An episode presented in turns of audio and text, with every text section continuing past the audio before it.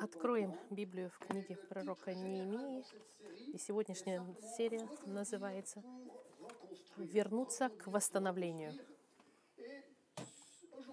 Сегодня это второе послание, вторая глава. Этот, наша серия будет состоять из шести посланий. Сегодняшнее послание — невероятное мужество Неемии. Невероятное мужество Неемии. Когда я дал название своему посланию, я бы хотела определить, что такое смелость. Я посмотрел в словаре. Словарь говорит, смелость — это способность делать что-то, что заставляет нас бояться.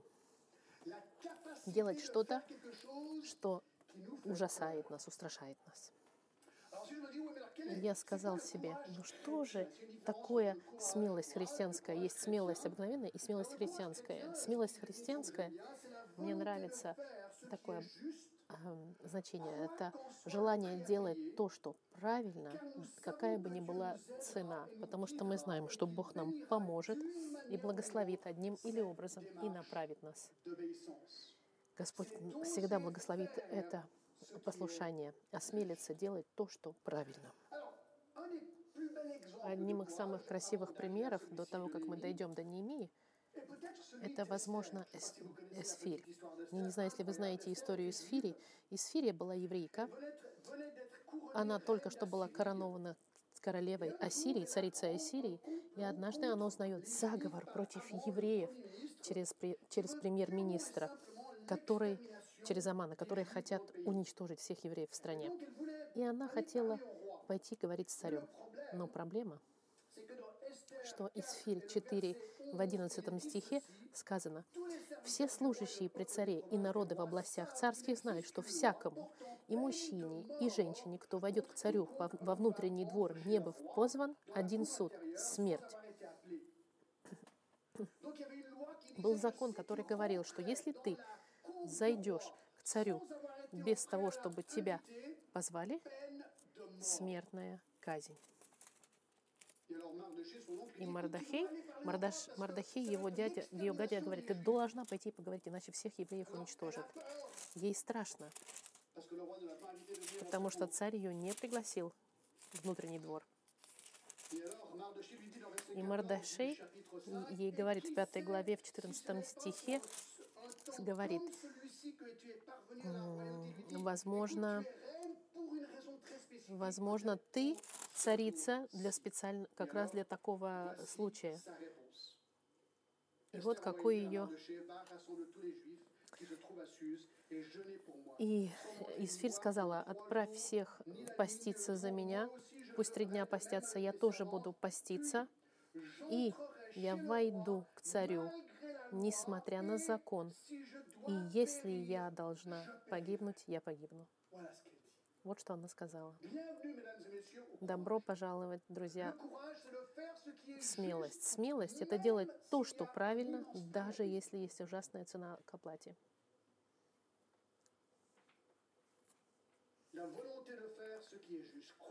Желание и воля сделать то, что правильно, какова бы ни была цена.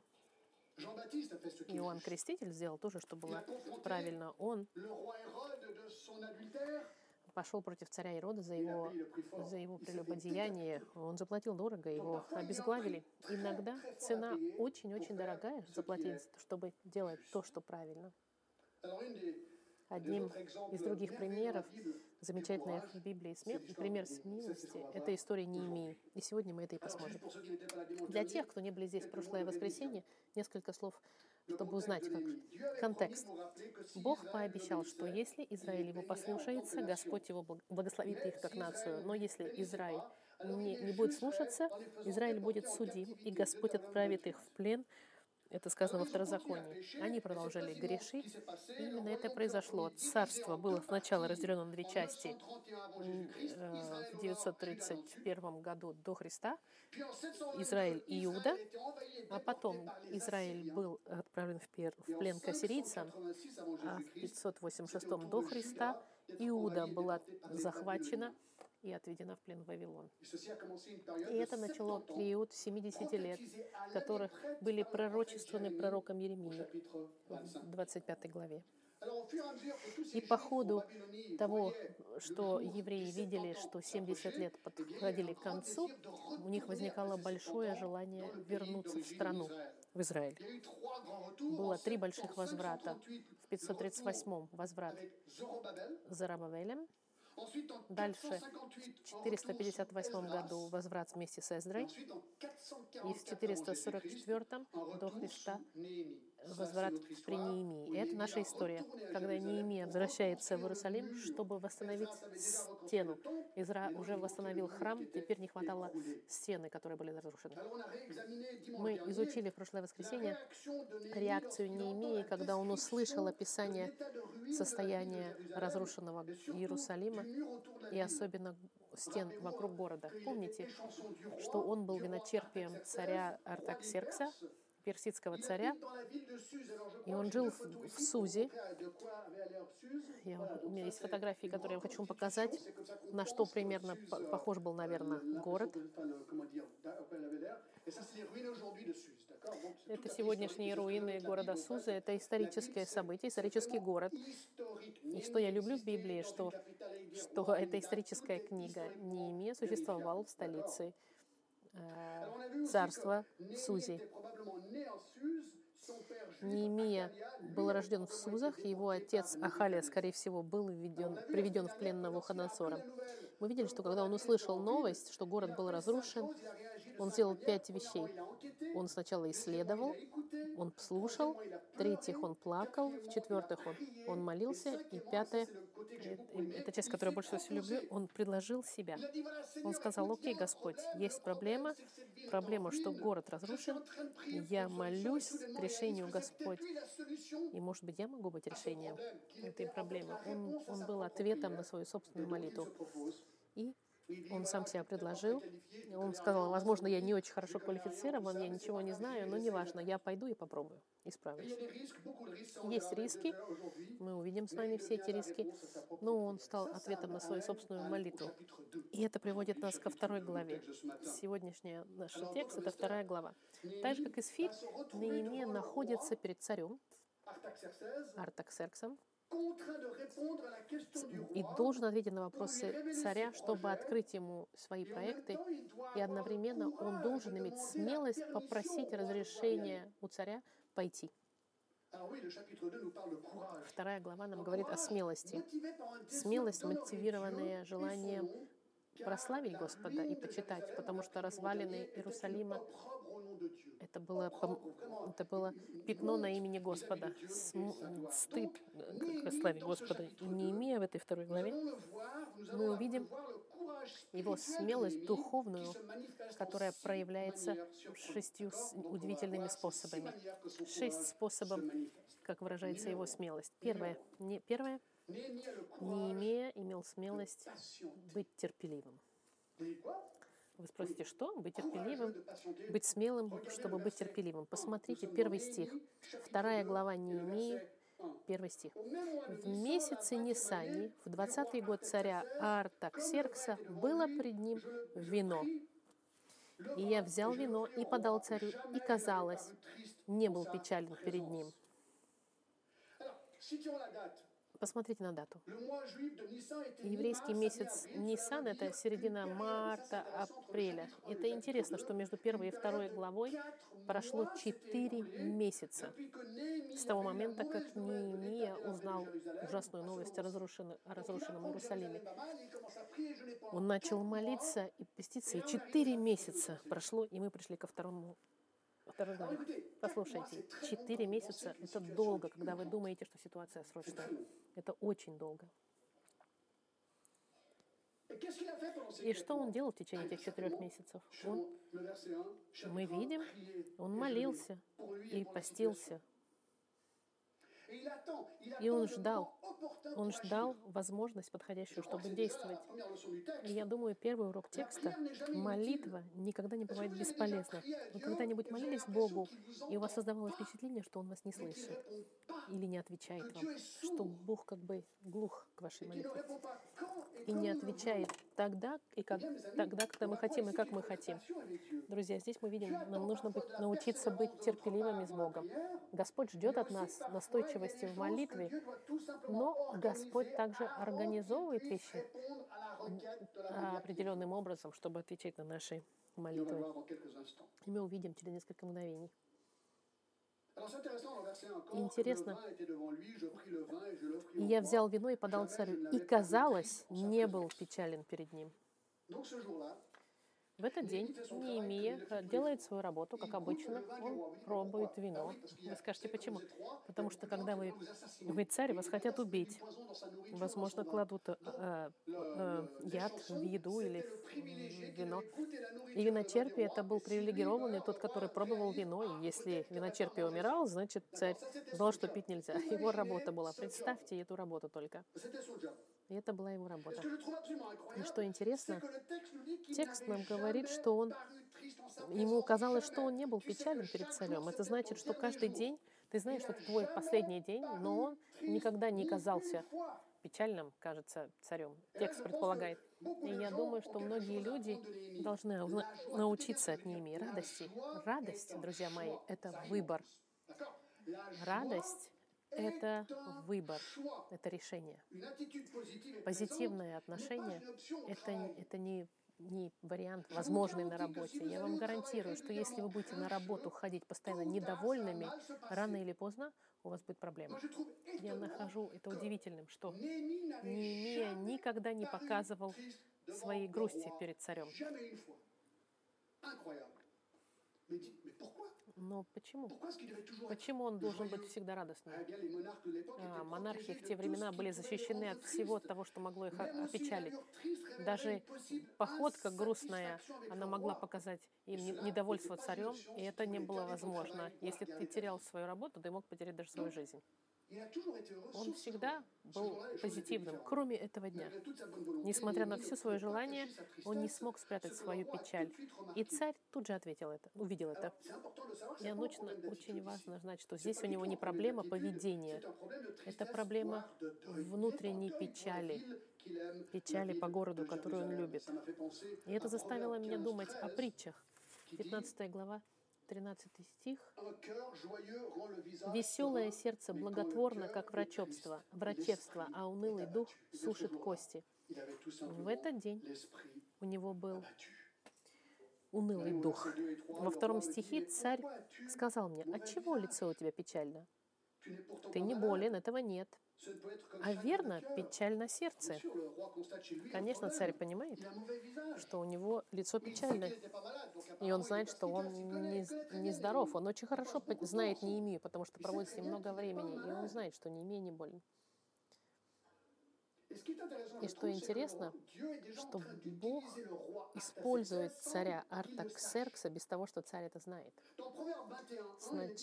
В притчах 21 главе сказано, «Сердце царя в руке Господа, как потоки вод. Куда захочет, он направляет его». Это невероятный стих. Когда мы видим лидеров мира, мы говорим, ой-яй-яй, какая катастрофа, что за безобразие. Не сомневайтесь тому, что Бог контролирует все эти вещи. И он может контролировать сердце царя, как он хочет. Даже если царь ужасный, Бог его контролирует. Мы знаем хорошо, что Бог использовал Навуходоносора, ужасного царя, прийти и судить Израиль. Бог использует плохих царей тоже. В пятом стихе он скажет Богу Небесному, и в хрониках он скажет, Отец мой, мой Отец, не, не ты ли Царь Небесных, и не ты ли царствуешь над всеми нациями? Бог царствует над всеми нациями, царями, включая этого. Просто этот царь не знает. И царь к нему говорит, мы говорим, я сильно испугался. Я сильно испугался. Почему? Потому что он знал, что царь все о нем знал, и он знал, что он не имел права быть грустным, и особенно он знал, что теперь он должен ответить царю, Как может он рассказать о своей проблеме и сформулировать ее, свою просьбу. И к тому же у него был вызов невероятный, потому что этот же самый царь Артаксеркс остановил восстановление Иерусалима в 4, пос- поклонении 21. Эздры. Это было приказание. Было сказано, «Итак, дайте приказание, Esdras 4, 21, en чтобы люди сии перестали работать, и чтобы город сей не строился, доколе от меня не дано будет повеление». Он приостановил из-за местных проблем каких-то восстановления Иерусалима. Послушайте, вы не имея, вы знаете это. И теперь вы должны попросить этого царя изменить свое повеление. Честно, будешь просить у царя изменить его приказ. Я называю это почти самоубийством. Ты будешь говорить царю, что нужно делать. Это немножко чрезмерно, вам не кажется, может показаться? Он поставил, должен был поставить свою жизнь э, под большой риск. Ему нужна большая доза смелости. Я бы хотел, чтобы вы вспомнили, мы увидим в ответе Неемии, что в течение этих четырех месяцев молитвы он прекрасно подготовил свой ответ. Он был готов к этому моменту. Он не знал, когда придет этот момент, но он был готов. Он знал, что он никогда не сможет вернуться в. Иерусалим без разрешения царя. Это невозможно. Не забудем, что. Неемия был его виночерпием. Ты просто так не уходишь с работы в те времена. Он не может просто отстать, пойти в отставку и просто пойти на каникулы. Так это никогда не работало в те времена. Поэтому он молился и молился и молился. И я думаю, что tête Неемия в своей голове постоянно пересматривал, раздумал все 100% возможные варианты, но он был сто процентов готов. Но ему было и страшно. Он был наполнен страхом, сильно испугался. Но он был готов. Он ждал этого момента, этой возможности. Он доверял Господу, и особенно он умеет ждать, не торопиться. Он ждал ключевого момента. Он знал, что решение его проблемы должно Alors, au verset 3. пройти, прийти. И в третьем стихе и сказал alors, царю, так, царь спрашивает, почему он, ты грустный, и вот он отвечает. Que le roi vive Да éternellement. живет царь вовеки. Как не быть печальным лицу моему, когда город, дом гробницы отцов моих в запустении, и ворота его сожжены огнем. Несколько вещей, на которые стоит обратить внимание. Первое, он почитает царя, да живет царь вовеки. Он подтверждает, что царь заслуживает Voulait Он хотел, чтобы царь знал, что между ним и царем не было никаким проблем. Он хотел, чтобы царь видел его почтение. Он уважает своего хозяина. Во-вторых, он не назвал имя своего города. Он сказал город, дом гробниц отцов моих. Почему? Потому что Иерусалим был, был городом восстания. Установить имя города было политически очень рискованно. Это было бы вспомнить сразу воспоминания восстания. Это не обман, это просто э, ум. Мудрость. Город, дом гробниц отцов моих. Здесь он призывает к сантиментам, où sont царя. Он описывает этот город как город гробниц отцов. Отцы всегда имели, э, э, они тогда в старые времена всегда имели уважение к отцам. И использует Je- je это чувство. Это как бы сказать, так, царь на сегодняшний язык. Представьте, что ваши предки похоронены в городе, который сейчас весь разрушен, когда их тела могут быть в опасности быть cas-là Что бы вы сделали, царь, тогда? Вот так можно сказать, он поставил Eh вопрос. Этот город разрушен, и двери сожжены. Он очень мудрый здесь, очень хитро ведет даже doué Он дипломат. И тактик невероятный. Качество этого человека и его терпение, его молитва и его подготовка. Он знал ждать, терпеть, молился о хорошей возможности, чтобы поговорить с царем, и он был готов, когда царь задал ему вопрос. Во-первых, есть смелость терпения. Второе, смелость попросить. demander. Regardez verset 4. Четвертый стих, смотрите. «И сказал мне царь, чего же ты желаешь?» Четыре месяца он ждал этот вопрос уже. Четыре месяца ожидания. Euh, euh,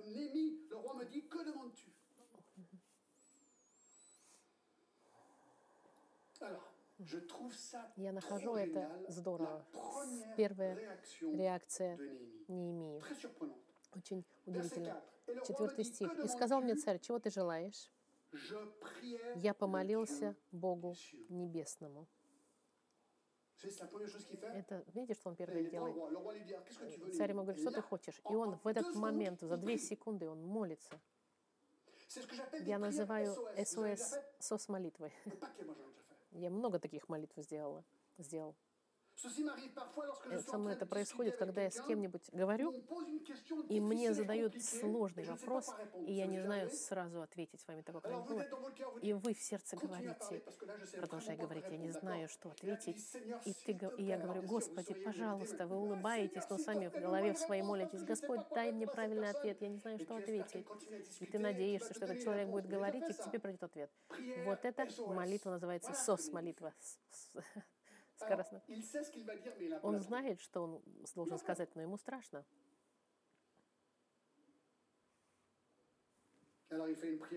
Он быстро молится до того, как ответить. Не забудем, что- cette prière SOS de 5 что secondes, c'est 4 mois de Контекст этой молитвы СОС это 4 месяца молитвы предварительной. И он просит милости, чтобы сказать именно то, что он должен сказать, ни больше, ни меньше. И после этой быстрой молитвы 5. отвечает, «И же пятый, сказ- пятый стих. «И сказал царю, если царю благоугодно, и если в благоволении раб твой пред лицом твоим, то пошли меня в rebâtisse». Иудеи, в город, где гробы отцов моих, чтобы я отстроил его». Знаете, что он мог бы сказать? Послушайте, господин царь, ваш закон, 4.21 который вы сделали в de остановить восстановление Иерусалима, что попало? Plaît. Меняйте его. Euh.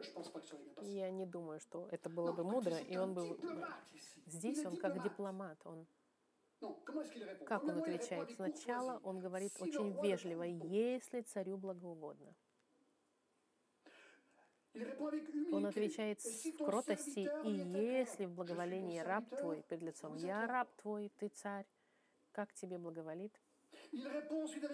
Он отвечает с ясностью, то пошли меня в Иудею, в город, где гробы отцев моих, чтобы я обстроил его. Я хочу восстановить город, отправь меня. Et quatrièmement, il répond avec diplomatie. И с дипломатией vers он отвечает, в город pas la ville de Jérusalem. гробниц отцов моих. Он не говорит название Иерусалима. Он настолько готов здесь и мудр. Он знает, что нужно сказать и что не нужно говорить. Плюс он знает очень хорошо царя. Я думаю, здесь есть принцип, как отвечать нашим э, начальникам. С, ясностью, с, дипломати, с дипло- дипломатично и вежливо. И смотрите ответ царя. Verset 6, le roi, Шестой стих. «И сказал мне царь, и царица, которая следила после него, сколько времени продлится путь твой, и когда возвратишься?» И благоугодно было царю послать меня после того, как я назначил время. Какая интересная деталь. Смотрите, короле, царица здесь. Царица. Это интересная деталь. Почему он упоминает здесь э, э, царицу? Eh Это, скорее всего. Личный банкет, на котором присутствовала царица. И в соответствии с историками, э, царица это, это Дамаспия. Но мы знаем, что Исфирь была царицей, э, она заменила Вашти на конкурсе красоты, помните? И была царицей э, при царе, который был отцом Артаксеркса. У него этот царь, его отец, жена его отца была dire Это значит, что la была ма- была, можно сказать, мачехой. Артаксеркса. Это невозможно, что, что может быть свидетельство. Царица Исфирь каким-то образом повлияла на Артаксеркса. Никогда называйте своих детей такими сложными именами, артаксерксами. Сложно мне его э, произносить имя этого царя. Euh, Мне на прошлой неделе объясняли, как правильно произносить э, его имя. D'accord, j'en suis où là J'ai complètement perdu mon. Oui, donc voilà, c'était la belle-mère Это была мачеха Артаксеркса. d'Artaxerxès. D'accord. Et donc, И, возможно, она каким-то образом повлияла на царя, чтобы быть, чтобы как бы расположиться к просьбе. Неемии. Предположение такое. Donc, verset 6, le roi, И шестой стих. «И сказал мне царь и царица, которая сидела подле него, сколько времени продлится путь твой, когда возвратишься? И et было царю Israël, от послать pour lui меня после того, как я назначил время. У него был один вопрос. Ты когда вернешься? Насколько temps поедешь? Он любил сервис qu'il не хотел, чтобы он долго отсутствовал. Интересно, ответ на этот вопрос не в тексте. Но он отвечает удовлетворительным способом, образом каким-то. Но держитесь. Néhémie 5, Неемия 14. Vous savez combien de temps в пятой главе, в 14 стихе, знаете, сколько, он- 5, насколько он 14 ушел? Вот что нам сказано. К тому же, с того дня, как определен я был областеначальником их в земле иудейской от 20 года до 32 года царя Артаксеркса, в продолжение 12 ni лет я и братья мои не ели хлеба обл- обланачальского. 12 12 лет. ans, il est parti 12 лет он отсутствовал, чтобы делать эту работу. Представьте, у «Écoutez, вашего начальника, можно я могу взять небольшой перерыв? Мне работу нужно partir сделать. 12 ans Могу я уйти на 12 лет? Именно здесь это и произошло удивительно. Но что интересно, что просьба не заканчивается на, на, на, времени. Он сейчас формулирует posée au verset 7 et 8. Очень дерзкий вопрос. Я сказал, раздутая просьба в седьмом стихе. «И сказал я царю, если царю благоугодно, то дал бы мне письма заречным области начальникам, чтобы они давали мне пропуск, доколе я не дойду до Иудеи, и письмо к Асафу, хранителю царских лесов, чтобы он дал мне дерево для ворот крепости, которое при Доме Божьем, и для городской стены, и для дома, в котором бы мне жить». Потому как он был готов к своему ответу. Он знает, что у него попросит. Он просит у него две вещи. Первое – пропуск. Пропуск для управляющих тех областей, Это своего рода защита, чтобы путешествовать в Сузах. Как паспорт своего рода. Возможно, justement, au chapitre 5, verset 14, В пятом стихе, fait qu'il devait в 14 être nommé стихе он должен быть назначен области начальником Иерусалима. Но вторая просьба, она невероятная. Он просит царя, вы готовы оплатить счет его путешествия? Verset 8, et une В восьмом стихе. И письмо к Асафу, хранителю царских лесов, чтобы он дал мне дерево для ворот крепости, которое при Доме Божьем, и для городской стены, и для дома, в котором бы мне жить. Послушайте, друзья мои, Неемия был настолько готов, что он знал дальше имя начальника а, эм, Асафа, хранителю царских лесов. Он, он все изучил, он знал, с кем связаться, и он знал точно, сколько леса ему э, нужно дерева. Ему нужно дерево для ворот крепости. для крепости, которая была при храме, и для городской стены. Ну, для, для, для всех plus, и плюс, чтобы и для дома. в котором бы он жил. Это бы- это был, когда мы решим построить церковь, например, в Женеве. Мы нашли место. И мы идем к мэру Женевы и говорим, здравствуйте, господин мэр, мы бы хотели nouvelle построить новую церковь в этом, в этом центральном месте города. И я, к тому же, господин мэр, могли бы вы, пожалуйста, заплатить, И il répond, «Oui, оплатить это все. И мэр бы вам сказал, окей, представьте такую ситуацию. И именно здесь это и происходит. И Артаксерксес сказал, окей, я все оплачу. И 8, дал мне «Me царь, так как благодеющая рука Бога моего была надо мной. Царь ответил, да, на все. И пропуск, и дерево. Почему он ответил да? Le verset 8 ne pourrait В восьмом стихе она очень вот четко пишется, так как благодеющая рука Бога была, моего была надо мною. Благодеющая рука Бога моего была, была надо мной. Не забудем, что это не просто человеческая просьба. Нет, это он дает весь, à все, Dieu. все, все, что произошло, э, Esdras, Неемия понимает, что это Esdras 7:6, от Бога. Как Эзра сказал, Сей Эздра вышел из Вавилона. Он был книжник, сведущий в законе Моисеевом, который Господь Бог дал Израилю. И дал ему царь все по желанию его, так как рука Господа Бога его была над ним.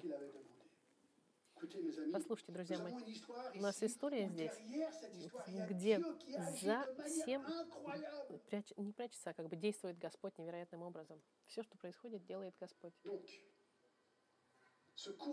Это смелость. Неемия, в первую очередь. Это была смелость терпеть. Вторая смелость просить. Третья смелость оценить. Смелость оценить. Le verset 9 nous parle du voyage. В девятом стихе говорится о путешествии, и пришел к заречным Rémi, область les lettres, les начальникам lettres и отдал им царские письма. Послал же со мной царь военачальников со всадниками. Здесь ничего не сказано о пу- о путешествии, я вам просто покажу план. Вы видите, что из Сузы до Иерусалима они идут 300 вдоль Ефрата. la- Они шли вдоль реки Тигра и Ефрата, поднялись, опустились. Voyage, Они отправляются где-то два месяца. И мы видим, что царь, он плюс дал, к тому же, ему дал еще армию, защиту военную, чтобы защитить их от возможных врагов. И эти солдаты остались в Иерусалиме, чтобы защищать город, пока они строили стены. Но как любое мероприятие или verset 10. предприятие, всегда есть проблемы. В 10 стихе. Deux- et le verset 10, Когда услышал это Санавалат, и Товия, аммонитский раб, то им было весьма досадно, что пришел человек заботиться о благе сынов Израиля. Послушайте, мы должны понимать раз- размер этого каравана, который приходит в Иерусалим. Это должен быть огромный караван. Были, была армия кавалеристов, я предполагаю, тонны дерева, я не знаю, как они его приносили, на, на верблюдах, на, на тележках, но я представляю. Иерусалим это огромный город.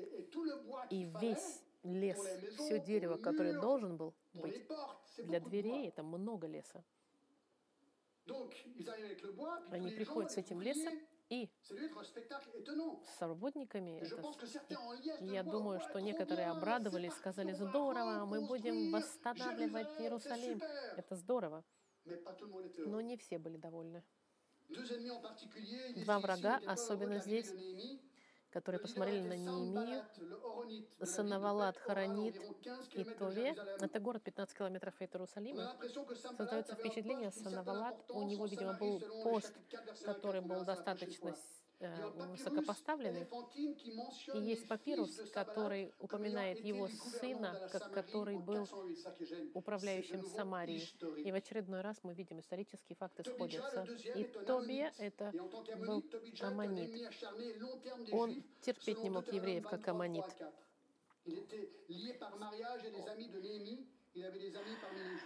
3 à 4. Il était lié par mariage et des amis de Néhémie. Il avait des amis parmi les Juifs. Il avait un lien de у. Товия был каким-то образом родственником э, э, первосвященников apparaîtra au chapitre 4, а, comme j'ai mentionné Аманитских. tout à l'heure, И есть еще другой, который, который в четвертой главе упоминается. Почему они недовольны?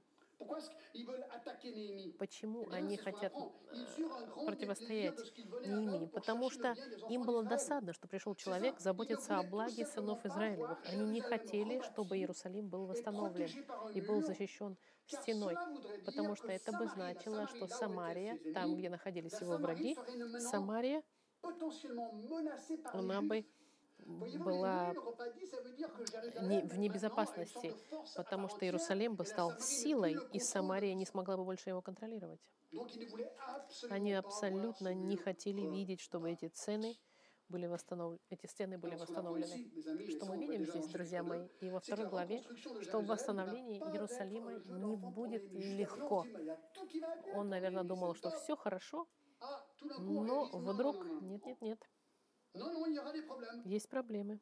Неемии. У него есть люди, у которых будут плохие намерения, и они не хотят, чтобы был восстановлен Иерусалим. Мы видим, что враги там. И они недовольны. И это относится ко всем областям жизни. Как бы eh нехорошо было основано пр- предприятие, и даже если оно вдохновлено Богом, Сатана Apocalypse 12, в 10 comme Откровении описан как обвинитель братьев. Будут мероприятия, и все.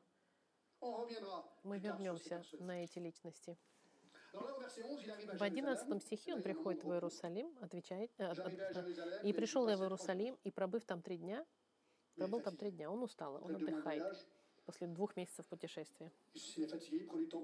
Он отдыхает немного, чтобы подумать, чтобы помолиться еще. Хороший лидер не travail в своей работе без хорошей подготовки. Нужно всегда думать, нужно быть готовым и отдохнувшим. Нужно сделать аудит. Нужно понять, какова ситуация в этом городе. И мы это 12, видим, начиная с 12 стиха. Он встал ночью с немногими людьми, бывшими при мне, в 12 стихе, и никому не сказал, что Бог мой положил мне на сердце сделать для Иерусалима. Он оценивает.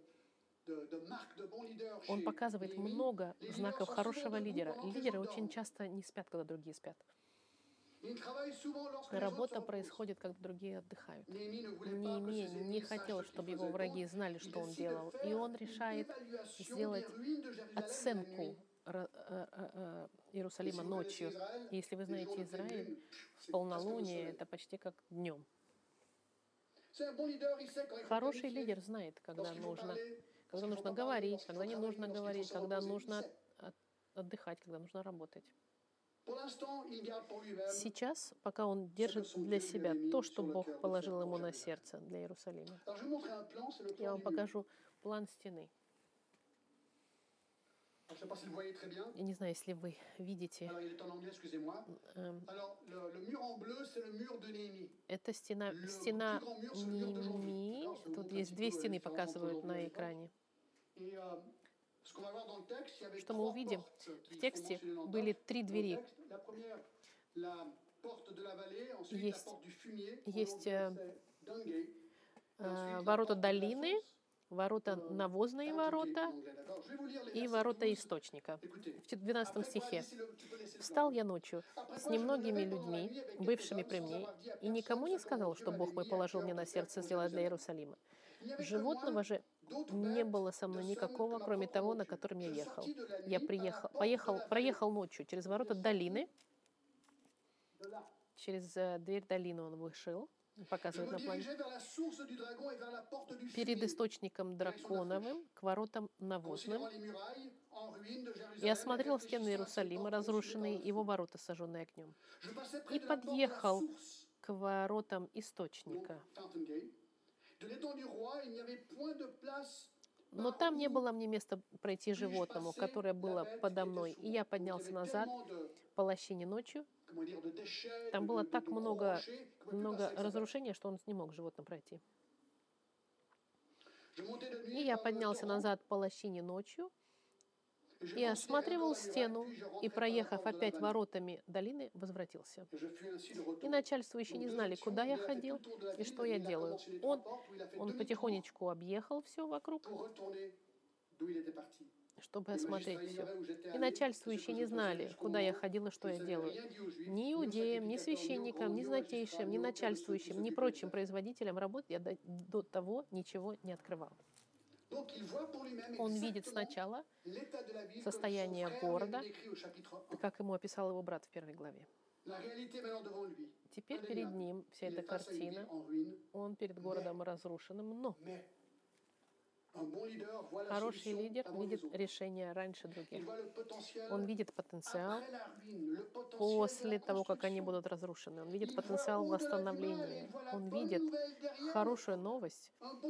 Хороший лидер видит ясно проблемы и испытания, но он видит также и решения. Лидер знает, куда он идет или куда он хочет manière Он изучает и правильно, правильно размышляет над решениями, и он предпринимает план действия.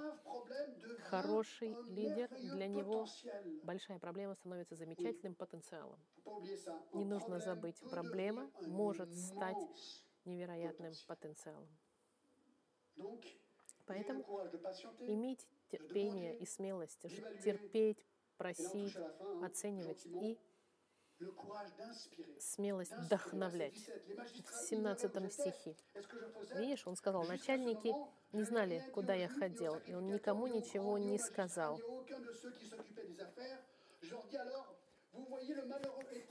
17 стих. «И сказал им, вы видите бедствие, в котором мы находимся. Иерусалим пуст, и ворота его сожжены огнем.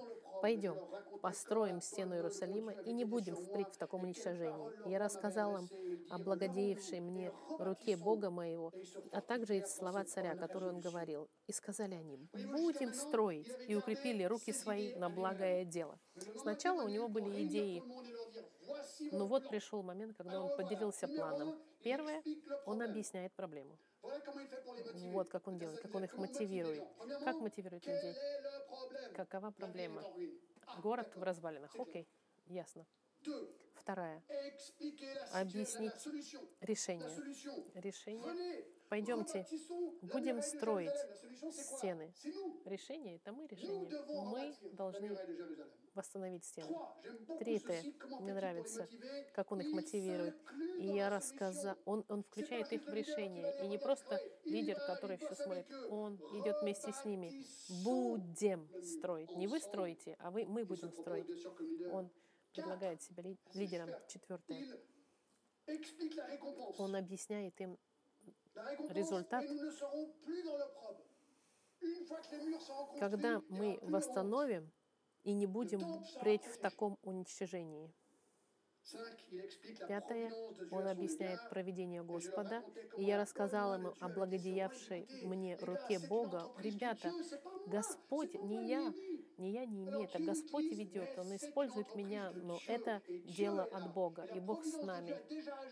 И Он уже привел нас сюда со всем этим деревом. Посмотрите, что мы здесь. Он объясняет в шестых проведение Господа даже над царем. И слова царя, которые он говорил мне, он говорит, друзья, посмотрите назад, это невероятно, что Бог сделал. Бог привел нас сюда, и даже царь с нами согласился. И результат в 18 стихе, и сказали они, будем строить. И, и укрепили руки свои на благое дело. После этого короткого послания все встали за ними.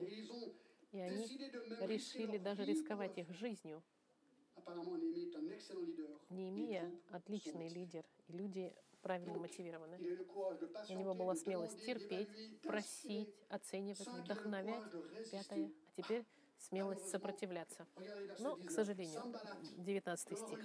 Санавалат Аранит и Товия и Гешем Аравитянин, услышав это, смеялись над нами и с презрением говорили, что это за дело, которое вы делаете? Уж не думаете ли возмутиться против царя? Я дал им ответ и сказал, Бог Небесный Он verbales. благоспешит нам. Посмотрите, сначала враги, они начинают презирать. Очень часто люди, которые презирают, они просто ничего другого не могут сказать. Первое, первое, а, sédition. сме- смеются они, и они пытаются обвинить его а, в том, что он прошел против царя. Они хотят обескуражить его. 4 à 7, les armes Когда мы увидим Дальше, следующие а, главы, мы увидим, как, а, как они будут продолжать обескураживать его. Пока атаки только вербального характера. На что нужно обратить внимание? Это интересно, что против этих атак Неемия не, не, не, не отвечает им. Он сопротивляется. Он настолько убежден, что событие идет от, от Бога, э, все, все идет от Бога, что он убежден. И так он и 20. ответил в Il leur 20 fit cette стихе. И дал им ответ и сказал им, Бог небесный, Он благоспешит нам, и мы, рабы Его, станем строить. Это от Бога, Бог нам даст успех. Послушайте, друзья мои, это смелость. Это смелость. Это в чем заключается христианская смелость? Это желание делать то, что правильно, даже если за это придется faisons дорогую цену, потому что то, что мы делаем, это от Бога, и Бог нас направит и благословит. Да, Мы принимаем критику, потому что так и должно быть. Если тебя критикуют за то, что ты делаешь правильно, ты принимаешь и благословляешь Господа, Как Неемия. Он убежден, что так и должно быть. У Неемии patienter, про- он, он смел, он, он терпит, оценивает, сопротивляется и продолжает. И дал им ответ и сказал им, Бог Небесный, Он благоспешит нам, и мы, рабы Его, станем строить, а вам нет части, и права, и памяти в Иерусалиме. Как- Как- каковы были варианты ответить Неемии, Néhémie face à ses ennemis им- его ignorer, Он мог бы на них их проигнорировать. Но он этого не сделал. Иногда, может быть, стоит это сделать, но не всегда. В 26.4, притчах 26.4 сказано, «Не отвечай глупому по глупости его, чтобы и тебе не сделаться подобным ему». Иногда нужно не отвечать, нужно проигнорировать. Но иногда и не нужно, нужно ответить. И здесь Проигнорировать их, возможно, дало бы им больше власти. Во-вторых, он мог бы с ними поторговаться, можно сказать. Но это он не делает. С ними спорить дало бы им настоящую платформу, где они уже были известными, чтобы они были вредителями Неемии. В конце концов, Неемия был управляющим города, и у него был авторитет царя в отношении его положения. Что он делает? Он их не игнорирует, не спорит Eh с ними. Он отвечает им Ясно, что они ошибаются, и проект не изменится из-за их. Не только défend, Неемия защищает, но отвечает очень ясно. Послушайте, мы пойдем до конца. И все. Все, что он говорит. Вы нас не остановите. Но почему у него такая уверенность? Вы зададитесь Eh вопросом. Потому что он знал, что это проект идет от Бога. Мы уже мно- мы, он, говорил об этом проекте, он, много, он видел о проведении Господа в- во всем. Он видел даже среди этих людей, которые пришли, чтобы восстанавливать город, son все согласились. А им он сказал, что вы не будете строить. Больше информации он им не дал. Он им дал, вы не правы. Мы продолжаем. Несмотря на препятствия, Неемия смело показывает свои цвета и действует. И вы увидите, атаки будут продолжаться, но ничего не остановит Неемию. Он будет продолжать действовать. Вот что делает хороший лидер. Я при- в заключение говорю вам. Помните Иоанна Крестителя?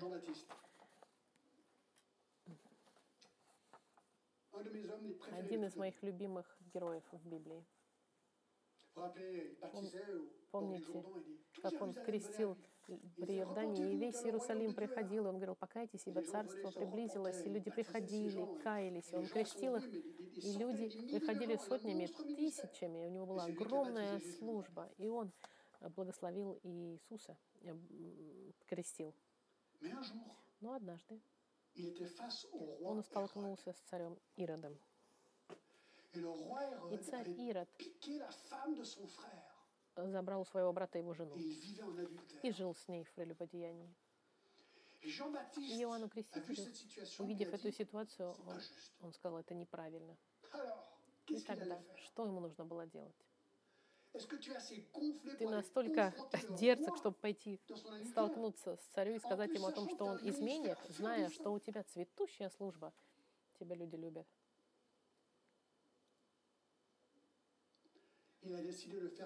Он решил сделать то, что должен был сделать, что было правильно.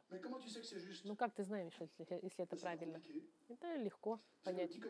У вас есть 10 Et заповедей, и шестая заповедь говорит, не прелюбодействуй. И он сказал, окей, пойду и скажу об этом царю. Ты во грехе. Честно сказать, это очень смело. Это было правильно и истинно, что он сделал. Я думаю, что ему было очень страшно, потому что у царя власть вся. И он это сделал. И цена, которую он заплатил, была его жизнь. Ему, его обезглавили.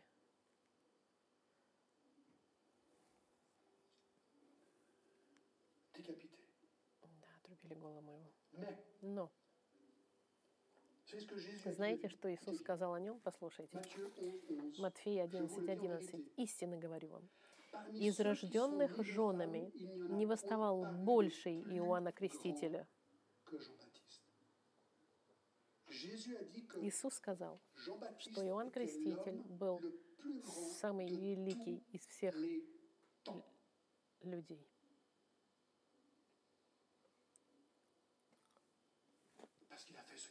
Потому что он сделал то, что было правильно. И заплатил очень дорого за это. aussi. Ну, то же самое с Неемией. Вы скажете, но как, от- откуда он знал, что это было от Бога? a regardé Jérémie 25 la dernière fois. посмотри- Мы с вами посмотрели Еремию 25 главу, помните?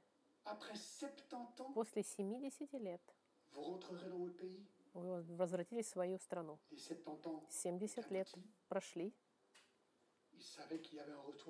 они знали, что должен был возврат. И обстоятельства показали, что именно он должен был лидером в Библии в руках. Урок. Урок. Каков урок? Давайте всегда смотреть на Слово Господа, чтобы знать, что же правильно. И если это правильно, давайте делать то, что мы должны делать. И не будем бояться. Будем смелыми. Но будем готовыми тоже платить цену. Вот в чем урок. Будем как Жан Esther, как Néhémie как Неемия и как Иисус. Потому что Иисус знал, что он должен пойти на крест. Потому что это было правильно. Это была воля его Отца. И он молился в саду. Господи, если ты можешь, пронеси чашу эту. С человеческой точки зрения я не хочу пить. Но не моя воля, но твоя. И он сделал то, что должен был сделать. Он заплатил дорогую цену за наше спасение. Поэтому вот, друзья, мои урок. Возьмем Слово Господа и будем действовать, Droiture. В Faisons ce qui est истине. juste. делая то, что правильно. Будем смелыми и давайте не будем бояться, даже если нам придется платить дорого. Аминь. Господь, какая красивая глава. Какая невероятная история. Какой смелый человек. Господь, помоги нам быть смелыми. Библия настолько ясна, на- на- на- столько вещей ясны в ней. Помоги нам, Господи, быть открытыми перед этими словами, принимать их и быть смелыми. Мы радуемся над тем, что произойдет в этой истории, и будем, и как Ты благословил успехом Неемию в этом предприятии. Ты решаешь, Господь. Иоанн Креститель был тоже очень успешный, но он должен заплатить был цену. Иисус был невероятным успехом, и он тоже заплатил дорого. Господь, научи нас быть смелыми, потому что вся слава Тебе, Господь, именем Христа. Аминь.